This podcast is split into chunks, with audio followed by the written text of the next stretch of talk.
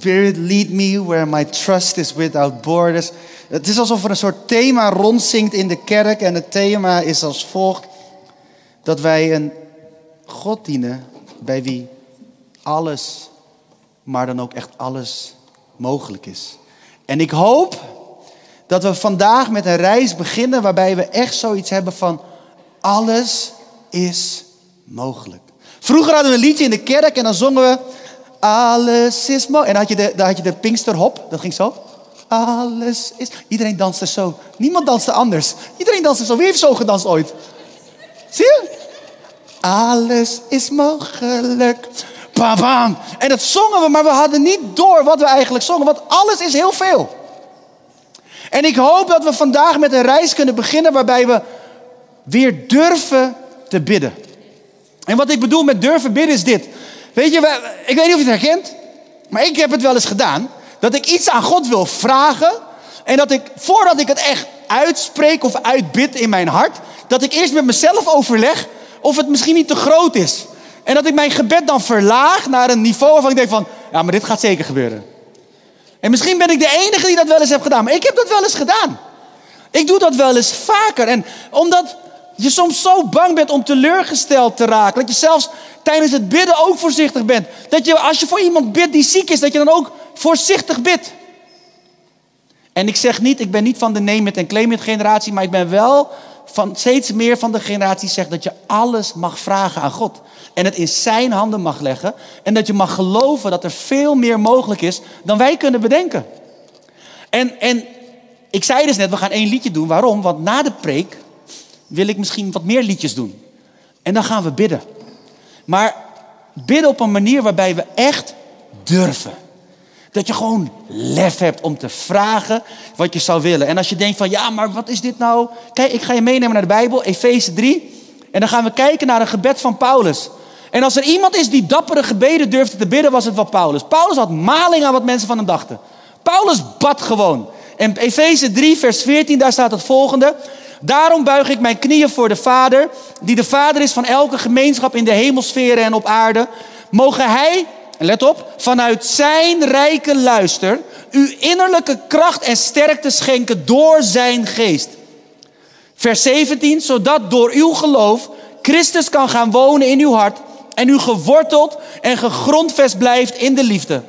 Dan zult u met alle heiligen in staat zijn de lengte en de breedte, de hoogte en de diepte te begrijpen. Ja, de liefde van Christus te kennen, die alle kennis te boven gaat, opdat u geheel vervuld zult raken van de volheid van God.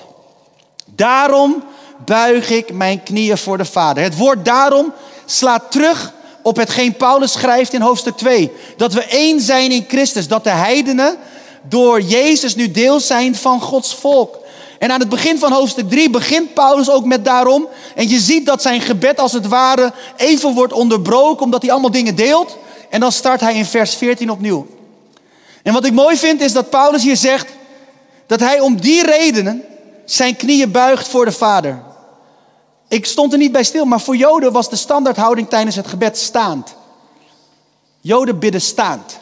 Maar als ze hun knieën buigen, dan is dat een teken van eerbied, van respect, van onderwerping. Hoe mooi is het dat Paulus, die je bijna een superjood kan noemen... Als, als, als iemand een super fariseer was, als hij een t-shirt had met een F zo. Weet je, dan zo, super fariseer. Was het Paulus? Paulus, die, had, die was onder Gemaliel, was hij een leerling. Dat was, dat was de fariseërs onder de fariseërs. Paulus was echt een superjood. En als er iemand was die echt vanuit die context kon denken, dan was het wel Paulus. En hoe mooi is het dat die Paulus zijn knieën buigt voor de Vader, omdat er geen afstand meer is. Ik word hier heel enthousiast van. En ik denk dat ik de enige ben in deze zaal. Maar ik vind dit heel vet. Want waarom is hij zo enthousiast? Omdat Jezus de weg heeft vrijgemaakt voor de niet-Joden. Om deel te worden van zijn kerk. Dit is goed nieuws voor ons allemaal. Dit is awesome nieuws. En, en, en dan gaat het verder. En dan komt het gebed van Paulus. En daar wil ik de komende minuten op focussen. Mogen hij vanuit zijn rijke luister uw innerlijke kracht en sterkte schenken door zijn geest. Vanuit zijn rijke luister. Luister komt van het Griekse woord doxa, wat vertaald kan worden als glans, luister en heerlijkheid. Maar waar ik deze week achter kwam, is dat de Hebreeuwse equivalent van het woord doxa, wie weet dat toevallig? Ik kijk niet naar de uitgever, want die, moet, die weet dat waarschijnlijk, maar niemand. Het is het woord kavod. Kavod is het woord dat glorie, wat wordt vertaald als glorie. De heerlijkheid van God. Maar het mooie van het woord kavod is, je zou denken dat het dan iets is wat in de lucht zweeft. Dat het zoiets betekent. Maar kavod betekent letterlijk gewichtig. De glorie van God heeft gewicht. Het is massief. Het is niet iets wat we ons indenken, wat we, wat we denken, oh, ik krijg kippenvel. Nee, de glorie van God is veel meer dan dat. En dat is de reden dat wanneer je soms aan het bidden bent, dat je soms als het ware overvallen wordt door een bepaald gewicht. En ik, misschien heb je het wel eens gehad, ik heb het wel eens gehad. Ik heb, als tiener weet ik nog heel goed, toen was het voor ons helemaal nieuw. Weet je, toen ik een tiener was, dat was nog voordat vallen in de geest in de charismatische kerk in was. Dus in die tijd, ik, zo oud ben ik dus. Maar als tiener ging ik wel eens bidden met mijn neefje. Mijn neefje heet Joshua. En we konden samen bidden.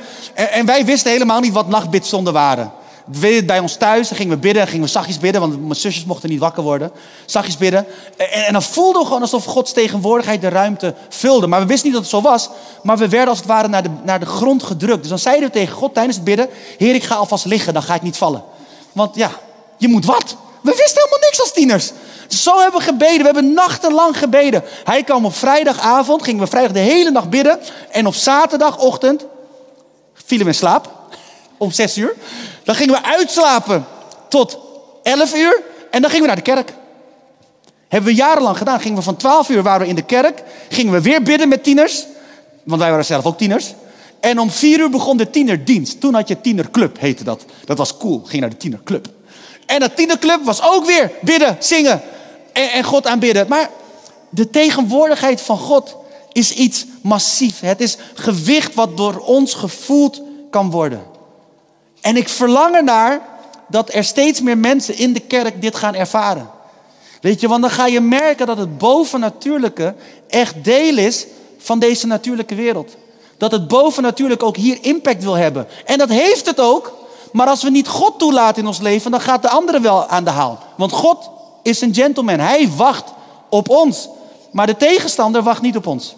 Echt niet. En daarom als je dat boek leest, Geboren voor, voor de strijd geboren, ga je dat ook zien. Dat er is geen middengrond. En dit is misschien een van mijn meest uitgesproken preken over geestelijke strijd. Maar dit is wel iets wat we moeten gaan weten. Als we willen dat de kerk meer eenheid heeft. Als we willen dat we meer als een community optrekken. Dan zullen we dit moeten doorbreken met elkaar. Anders zijn we een leuke club. Waar het gezellig is. En waar je lekker koffie en thee hebt. Die nog eerlijk is ook. En af en toe Tony Chocoloni chocolaatjes. Die ook eerlijk zijn. Maar ik wil meer dan dat. Ik wil niet gewoon een gezellige club zijn. Ik wil dat we met elkaar deel zijn van het leger van God. Dat we kinderen zijn van de Allerhoogste God. Dus dat we dit echt gaan inzien, dat er een geestelijke wereld is. Maar goed, de luister waar Paulus over schrijft is dus deze. Die glorie, dat massieve, dat gewicht van God, de glorie. Maar dan zijn we er nog niet, want Paulus gaat dan verder en schrijft: rijke luister. En letterlijk staat er de rijkdom van Gods luister. Als je het in het Grieks zou vertalen, vanuit het Grieks, voor hen die Grieks spreken, Oud-Grieks, superleuk. Moet je doen als je te veel tijd hebt, kan je het bestuderen. Er staat daar de rijkdom van Gods luister. En het leuke van het woord rijkdom is dat het woord in het Grieks vooral spreekt over materiële rijkdom. En dat heeft me even stilgezet, want Gods luister is dus rijk. En niet alleen geestelijk, maar dus ook in het natuurlijke is het rijk. Echt rijk. En Paulus bidt dat vanuit die rijke luister innerlijke kracht en, en, en sterkte wordt gegeven aan ons door de geest van God. En nog één keer naar het Grieks, omdat ik je wil laten zien hoe wild dit gebed eigenlijk is. Het woord voor kracht in het Grieks is het woord dynamisch. En daar heb je misschien wel vaker over gehoord. Maar dynamisch is het woord waar ons woord dynamiet vandaan komt. Het is explosieve kracht. Het is een kracht die obstakels verwijdert. Het is een kracht die dingen openbreekt. Het is een kracht die doorbraak geeft. Het is niet zomaar een kracht. Het is een kracht die de weg baant voor iets. En waarvoor? Zodat door uw geloof Christus kan gaan wonen in uw hart. En u geworteld en gegrondvest blijft in de liefde. En ik wilde echt even de tijd nemen om dit gebed van Paulus te ontleden. Waarom? Zodat we zouden zien hoe wild, hoe groot, maar vooral ook hoe specifiek dit gebed is. Paulus had ook kunnen bidden: Heere, geef, geef ze kracht. Amen. En ik weet niet van jullie, maar dat is hoe ik vaak heb gebeden. Heere, geef me kracht voor vandaag. Punt. En dan teleurgesteld zijn als je dan niet hebt gekregen wat je misschien hebt verwacht, wat je niet hebt uitgesproken, maar dat je wel de dag bent doorgekomen. Ja, dan heeft God gedaan wat je vroeg. Je hebt kracht gekregen voor vandaag. Punt. Maar Paulus gaat ons voor en is heel specifiek. Paulus gaat ons voor en durft heel groot te bidden. Hij bidt dus niet alleen voor kracht, maar hij bidt voor kracht zodat ons geloof, eh, dat door ons geloof Christus kan gaan wonen in ons hart. Nee, hij bad heel specifiek voor dynamis, voor explosieve kracht. En dat niet alleen, maar dat die kracht zou komen niet gewoon van God, maar vanuit Gods rijke luister. Detail op detail op detail. Heel specifiek. En mijn vraag aan ons is: hoe specifiek zijn onze gebeden vandaag de dag? Ik moest denken, ik las van de week een verhaal over Maarten Luther. Niet, niet Maarten Luther King junior, maar de oude Maarten Luther. En Maarten Luther had een vriend. Een vriend die hem bijstond, die met hem meereisde, die, die hem ondersteunde. En die vriend was ziek. Die vriend zou doodgaan. En Maarten Luther bad een heel specifiek groots gebed. Hij zei tegen God: deze kerel mag niet doodgaan, want ik heb hem nodig. Hij moet nog met mij reizen, want ik ben nog bezig met dingen van u. En ik ga niet alleen kunnen gaan, dus ik heb die gast nodig. Hij mag niet sterven. En het verhaal is dat die man nog zes jaar leefde. Zes jaar meereisde met Maarten Luther. Mijn vraag is: hoe specifiek zijn onze gebeden? Durven we specifiek te vragen aan God wat wij nodig hebben? De titel van de overdenking van vandaag is dus heel bewust gekozen: durf te bidden. Waarom? Omdat gebed soms best wel spannend kan zijn. Bidden we gewoon dat God ons een goede dag geeft? Of durven we te benoemen wanneer wij een goede dag hebben? Wanneer wij het een goede dag zullen noemen? Bidden we dat God ons en onze geliefden beschermt?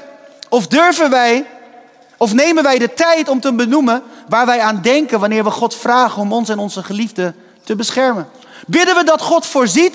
Of benoemen we heel specifiek de noden die wij hebben? Benoemen wij de dingen die ons zorgen geven? Bidden we voor een baan? Of durven we heel specifiek te benoemen welke baan we willen? En natuurlijk kan je zeggen: God weet alles en hij weet wat het beste voor me is. Dat klopt. Dat is ook zo. Maar kennelijk vindt God het fijn als we echt zeggen wat wij willen. Dat wil niet zeggen dat je dat krijgt. Je krijgt nog steeds wat het beste voor je is. Maar dat je gewoon in eerlijkheid naar God toe gaat. Ik weet het verhaal van Sharon, mijn vrouw. Voordat wij elkaar kenden, was zij ook heel specifiek naar God. Ze had een lijstje opgesteld waaraan haar toekomstige man moest voldoen. Echt waar. Een heel lijstje. Hij moest kunnen koken. Hij moest meerdere talen kunnen spreken. Hij moest muzikaal zijn. Hij moest van reizen houden. Hij moest van Jezus houden. Misschien stond dat bovenaan, weet ik eigenlijk niet. Maar dat, wat was er nog meer op het lijstje? Het is privé, hè, je lijstje. Maar één lijstje. En op een gegeven moment kwam ze erachter dat haar toekomstige man, dat ben ik dus, want we zijn nog steeds getrouwd, dat hij voldeed aan dat hele lijstje. Alles checkte, checkte ik af. Ik wist niet eens van het lijstje. Ze had een heel specifiek, wild en groots gebed. En je zou kunnen zeggen: ja, maar je kan God toch niet de les lezen? Nee, maar je mag God wel zeggen wat je wilt. Hij vraagt ons in, ons in zijn Bijbel dat wij naar ons toe gaan met al onze noden, met alles wat wij, waar wij ons zorgen om vermaken. Kom naar mij en leg al uw lasten op mij. Je mag alles brengen naar God. Dus het is niet zo per se dat je een boodschappenlijstje bij God dropt, maar dat je de tijd neemt om specifiek te benoemen wat je wilt of nodig hebt. Omdat je gelooft dat bij God niets onmogelijk is. En dat je hem vertrouwt dat hij weet wat het beste is voor jou. Wanneer we bidden, claimen we niets, maar leggen we alles in zijn handen. Dat is wat we doen. En ik zei het net aan het begin al, misschien herken je het wel. Dat je iets wil bidden, maar dat je in je hart eerst met jezelf overlegt welke woorden je het beste kan zeggen. Dat je soms zelfs in je hart al een tandje minder vraagt, omdat je niet groots durft te bidden. Maar wat nou als Paulus ons hier laat zien dat je dus wel groots en specifiek mag bidden. Ook al klinkt het onlogisch, ook al is het onmogelijk. Zal ik jullie één specifiek gebed van mij delen? Dat jullie weten waar ik voor bid. Mogen jullie weten? Wij wonen nog steeds in een appartement. Met z'n vijf. Supergezellig. Maar we willen een groter huis. Maar we willen ook in een bepaalde buurt wonen. En die huizen daar zijn heel duur. Dus ik ben heel specifiek naar God. Ik zeg, Heer, van u is al het goud, al het zilver. We werken keihard, we zijn niet lui. We doen wat we kunnen doen. Maar het is niet mijn schuld dat u me heeft geroepen als voorganger. Had u me gewoon in de I T moeten laten blijven en dan had ik dat huis zelf gekocht. Maar nu heb ik u nodig. Ik wil een huis. Met voor elk kind een eigen kamer. Ik wil een huis met nog een extra kamer. Liever eigenlijk een tuinhuisje in de tuin waar we een studio kunnen bouwen. Met een achterom, zodat Sharon daar zangles kan geven. En ze dus niet helemaal naar een andere zaal moet of naar een ander gebouw moet. In de stad ergens. Maar dat we dus ons plekje hebben. En verder heb ik ook gezegd, ik wil ook nog een studio. Ik wil een hele mooie keuken, want ik hou van koken. Ik wil een barbecue in de tuin. En dan het liefst zo'n keramische ei die je op temperatuur kan houden. Dat ik kan doen aan slowcooking. En mijn vrouw wil een ensuite badkamer. En een inloopkast. En ik bid er echt serieus voor.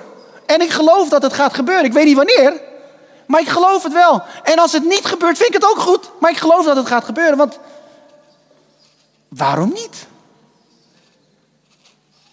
Ik bid ervoor. Een heel specifiek, groots, wild gebed, wat eigenlijk onmogelijk is. Want als je weet, wij willen graag in Haarlem Noord wonen aan een bepaalde kant van de Rijksstraatweg. Niet de Indische buurt, maar de andere kant.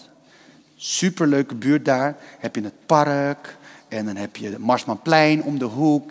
Uitvalswegen naar de snelweg, super dichtbij. Maar die huizen zijn knijterduur.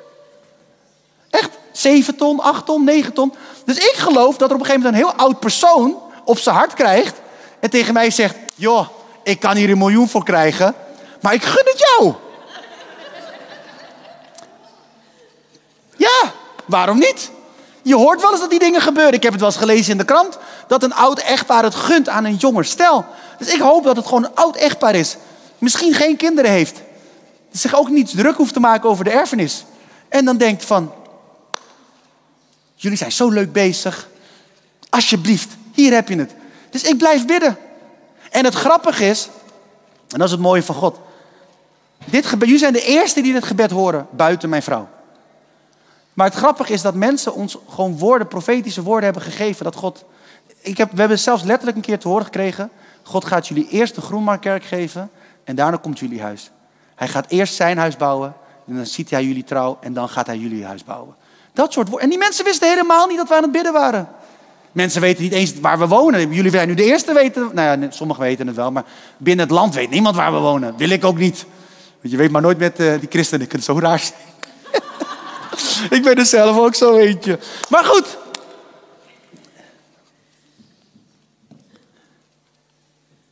Paulus leert ons hier dat je wel groots en specifiek mag bidden. Dat je wel gewoon je hartenwens bij God kenbaar mag maken. En ik zeg dan niet dat God alles doet wat je vraagt. Maar we mogen wel in vrijmoedigheid alles bij hem kenbaar maken.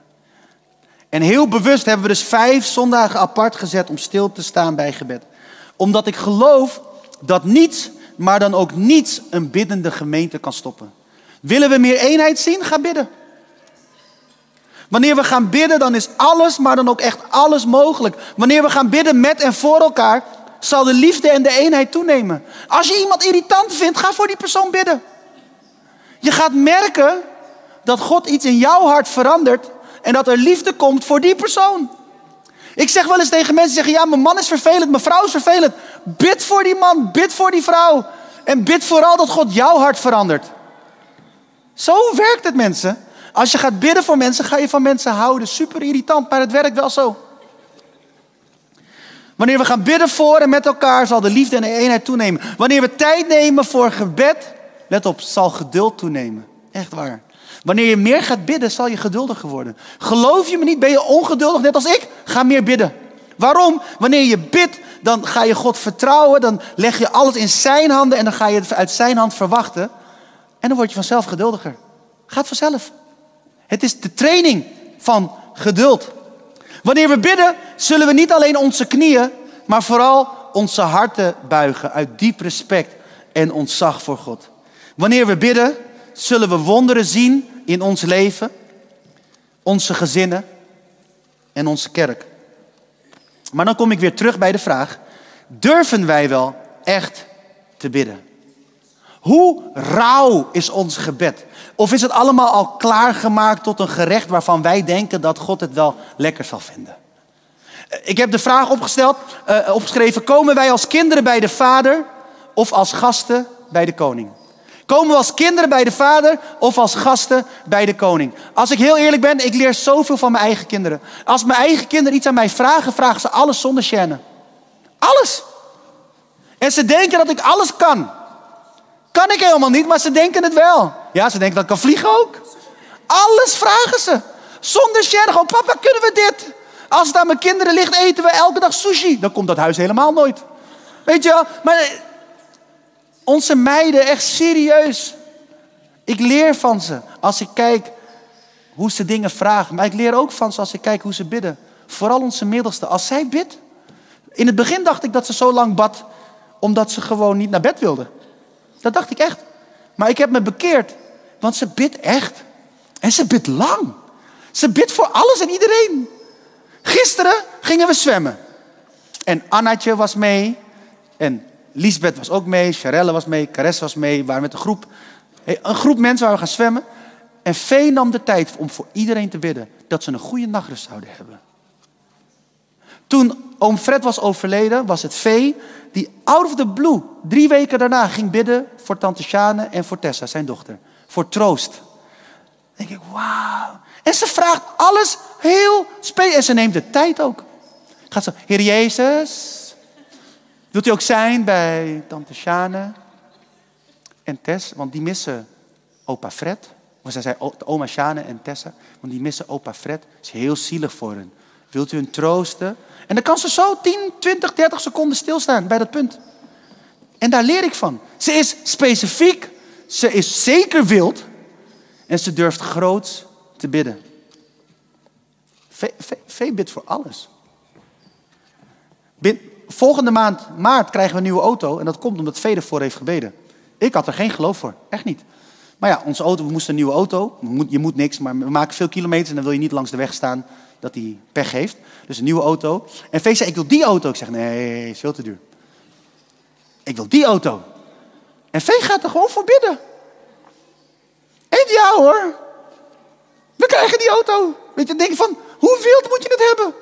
En ik ga nu niet zeggen dat we allemaal moeten bidden voor auto's of dat soort dingen. Maar durf, net als een kind, specifiek en groot en wild te bidden. Kom je als een kind bij de Vader of als gast bij de koning? Ik ben te vaak, te lang als gast bij de koning geweest. Terwijl ik wist, met heel alles wat in me is, dat ik een kind ben van de Allerhoogste God. Maar ik kwam te vaak als een gast op audiëntie. Maar een kind die bij zijn Vader komt. Echt, serieus, dat is zo next level.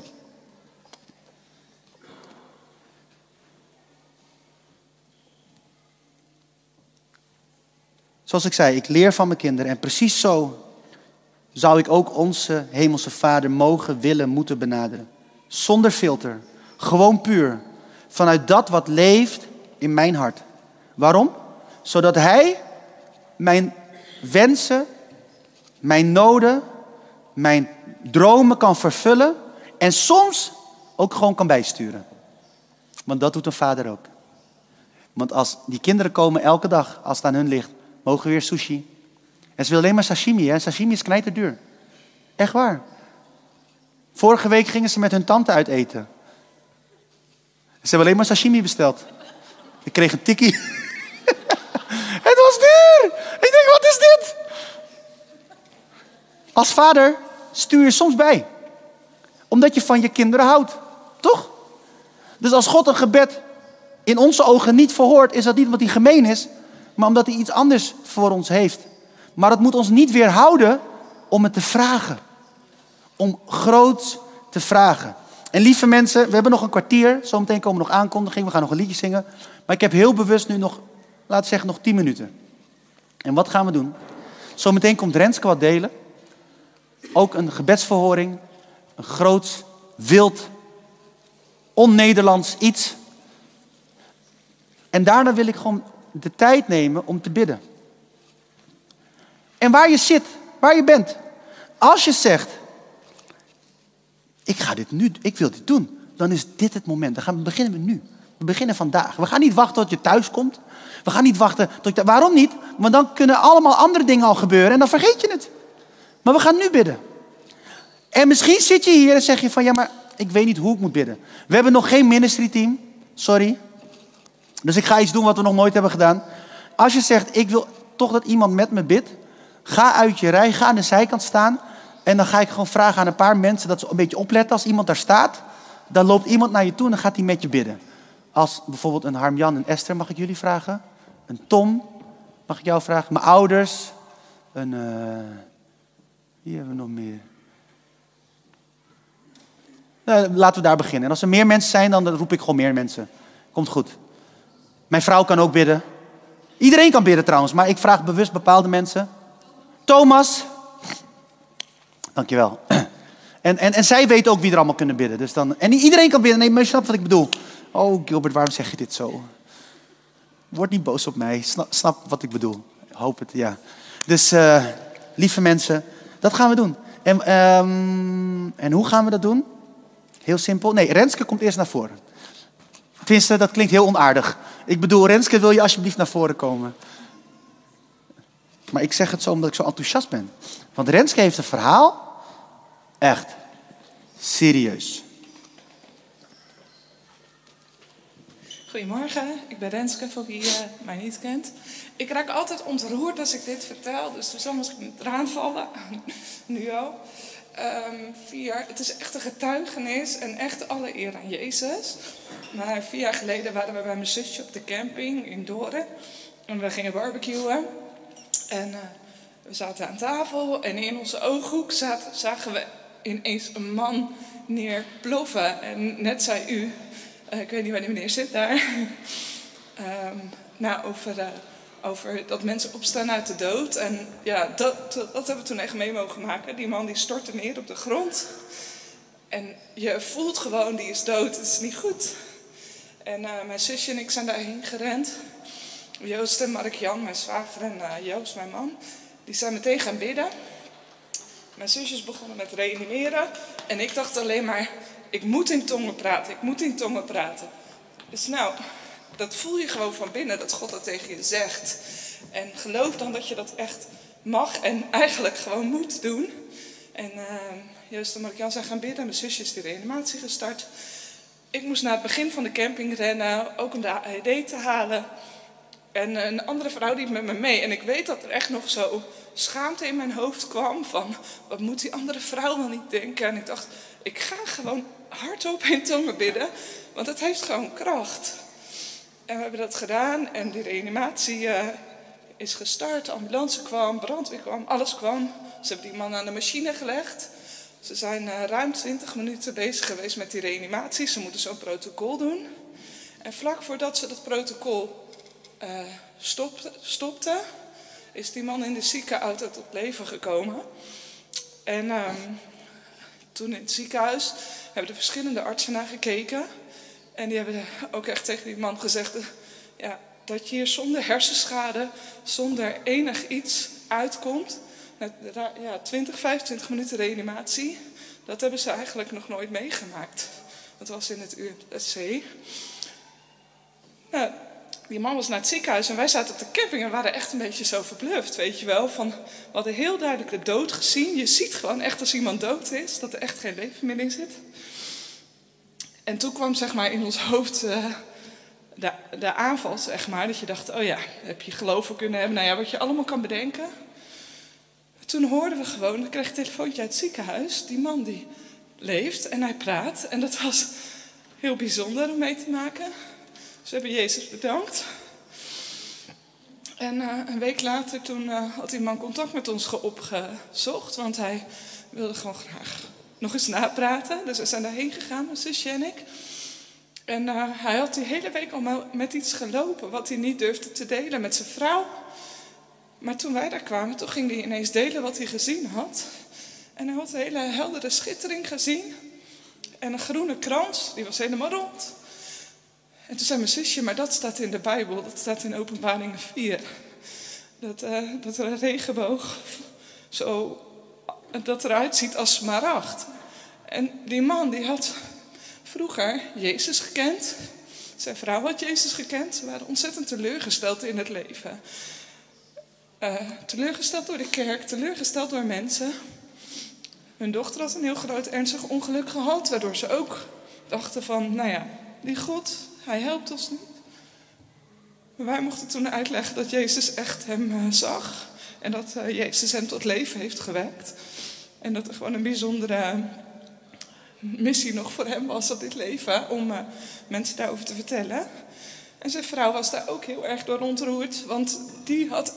Die zag alleen maar haar man nog als dood, zeg maar. Die vond het heel lastig om te verwerken. Maar toen hoorde ze dat Jezus daar achter zat en het leven er weer in zat, zeg maar. En dat had haar ook een openbaring gegeven over de kracht van Jezus. En wat ik ook echt wil meegeven, is dat we echt mogen luisteren naar wat God, wat God tegen je zegt. Soms voelt het heel... Als God iets in je hart zegt... Ja, of bij mij zit dat in mijn buik, ik wijs in mijn buik... Kan je soms meteen in je hoofd schieten of in je ziel daar van alles over gaan denken. Maar ik moedig jullie echt aan om uit te stappen daarin en daarnaar te luisteren en niet wat je hoofd zegt. Gebruik profetie, gebruik gebed, gebruik tongen, gebruik avondmaal, gebruik zalven, gebruik handen opleggen.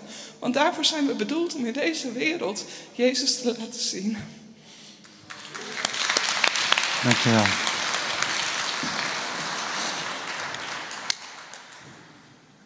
Als het uh, muziekteam naar voren kan komen, dan uh, wil ik heel graag bidden met iedereen. En, uh,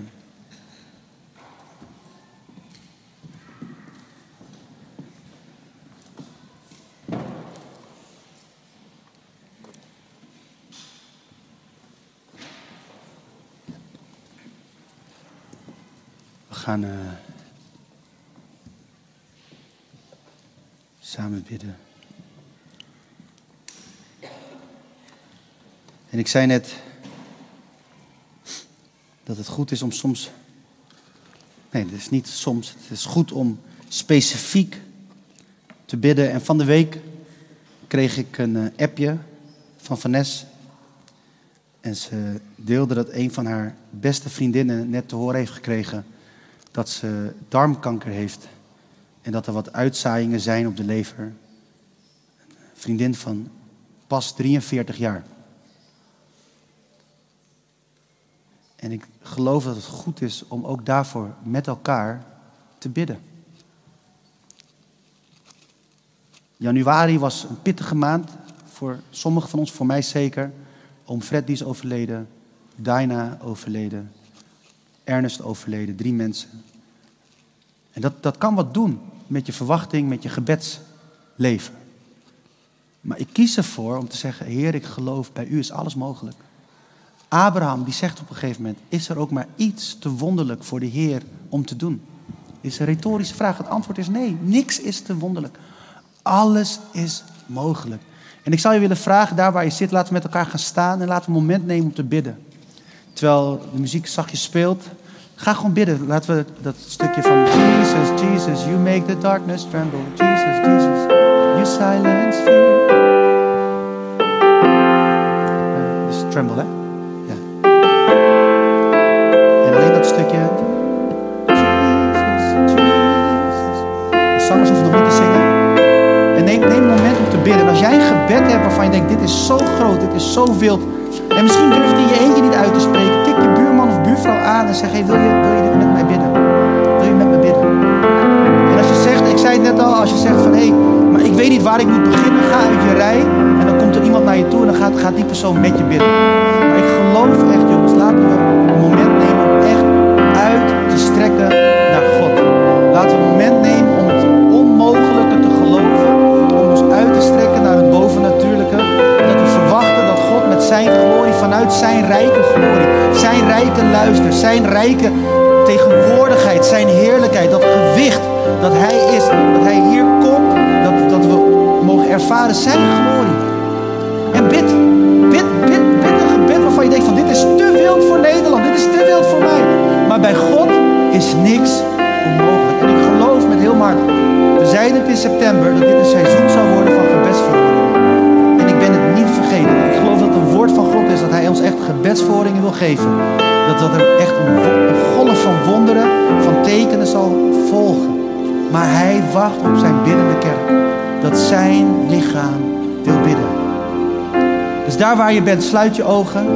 En als je zegt van, ik weet niet hoe ik zelf moet bidden, stap uit je rij en dan gaat er iemand met je bidden. Als je gewoon één persoon nodig hebt, mag je die persoon naast je aantikken. Dat kan echt, want we zijn christenen, we kunnen samen bidden. Ben je geen christen? Zeg tegen die persoon naast je, ik ben geen christen. Bid voor me, dat ik Jezus mag leren kennen. En als je denkt, ik geloof helemaal niks, ook goed. We houden nog steeds van je. Jezus ook. Jezus ook. Maar laten we bidden. Laten we bidden. Daar waar je bent, iedereen verhef je stem. De muziek mag wat luider, jullie zijn zo, zo braaf. Mag iets... Uh...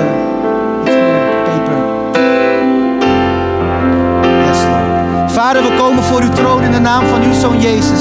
Heer, en we hebben geluisterd naar het gebed van Paulus. Een gebed dat zo wild, maar zo specifiek en groots is. Heer, en we geloven, Heer, in die grote God. U bent nog steeds dezelfde. U bent gisteren, heden dezelfde tot in alle eeuwigheid. U bent niet veranderd. En Vader God, vandaag geloven wij, Heer. We strekken ons uit naar u. En we willen u vragen. En we willen komen met onze gebeden. Heer, iedereen met zijn gebed, met haar gebed. Heer, hoe groot en specifiek het ook is. Maar we leggen het voor u neer en we geven het aan u. En vandaag komen we niet als gasten bij de koning. Maar we komen als kinderen van de Vader. En we komen als kinderen van de Vader met vrijmoedigheid. En we gaan voorbij het voorhangsel. En we komen daar bij de mercy seat. Bij de genadestoel. Daar waar er genade is. Daar waar er voorziening is. Daar waar uw glorie is. Daar waar uw kracht zich openbaart. Heer, daar waar er meer dan genoeg is voor iedereen. Koning Jezus, dank u wel dat we ons mogen uitstrekken naar u en mogen verwachten van u. Heer, dank u wel dat we mogen bidden voor elk echtpaar dat een kinderwens heeft. Heer, dat u wilt voorzien, dat u wilt doorbreken. Heer, dank u wel, Heer, dat u wilt komen met leven, met wonderen in Jezus' naam. Heer, dank u wel dat we voor uw troon mogen komen met iedereen die op zoek is naar een baan, een specifieke baan, met specifieke eisen. Heer, dank u wel dat u de weg baant, dat u de weg opent. Heer, dat u komt met uw dynamische kracht, Heer. Uw dynamische kracht, Heer. Die kracht die wegen openbreekt en elke verhindering weghaalt. Heer, we komen voor uw troon met iedereen die op zoek is naar een wonder, Heer, van genezing. Heer, we bidden, Heer, voor genezing. Heer, volledige genezing.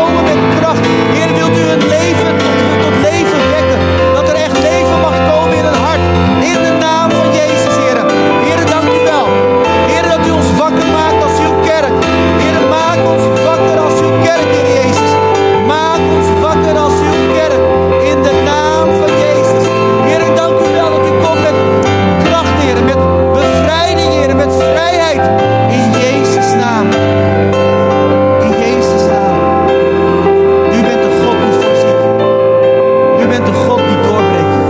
U bent de God van meer dan genoeg. Heer, u bent de God van wie wij mogen zeggen, is er ook maar iets wonderlijk voor u om te doen. Heer, en dank u wel dat u ons vult met uw geest. Heer, als Renske heeft gesproken over de gaven van uw geest. Heer, als heeft gesproken over dat we vol mogen zijn van uw geest. Heer, dat u ons een hemelse taal wilt geven. Heer, ik bid, Heer, dat u werkelijk wilt stromen met uw geest. In ons midden. Heer, dat we meer mogen zien van u. Meer mogen zien van het hemelse. Hier in het aardse. Te midden van onze kerk. Heer, dat meer en meer mensen hier mogen komen. Heer, dat er echt leven mag komen. Tot de eer van uw naam. Heilige Geest, breng door. Heer, een hart die droog zijn geworden. Heer, dat u wel wilt komen met uw water waarover hebben gezongen.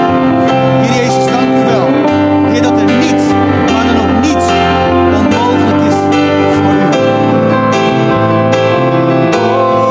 Jesus, Jesus, you make the darkness tremble. Jesus, Jesus, you silence fear. Oh, Jesus, Jesus,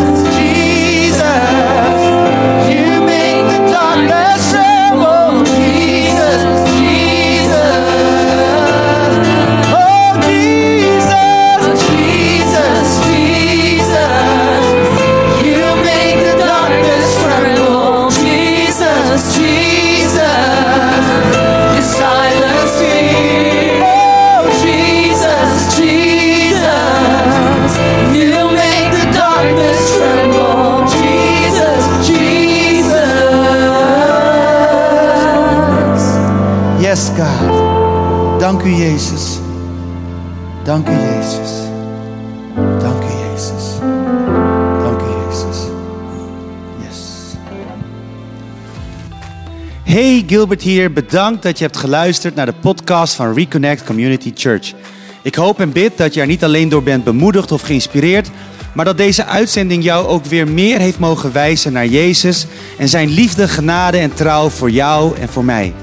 En als jij, net als wij, ook enthousiast bent over deze podcast, dan kan je ons helpen door je te abonneren op ons kanaal en deze overdenking te delen met vrienden en bekenden. Mocht je ons ook financieel willen ondersteunen, dan kan dat via reconnect.cc slash geven. Je helpt ons dan om dit te blijven doen, zodat wij mede dankzij jouw steun mensen kunnen blijven bereiken met het goede nieuws van Jezus.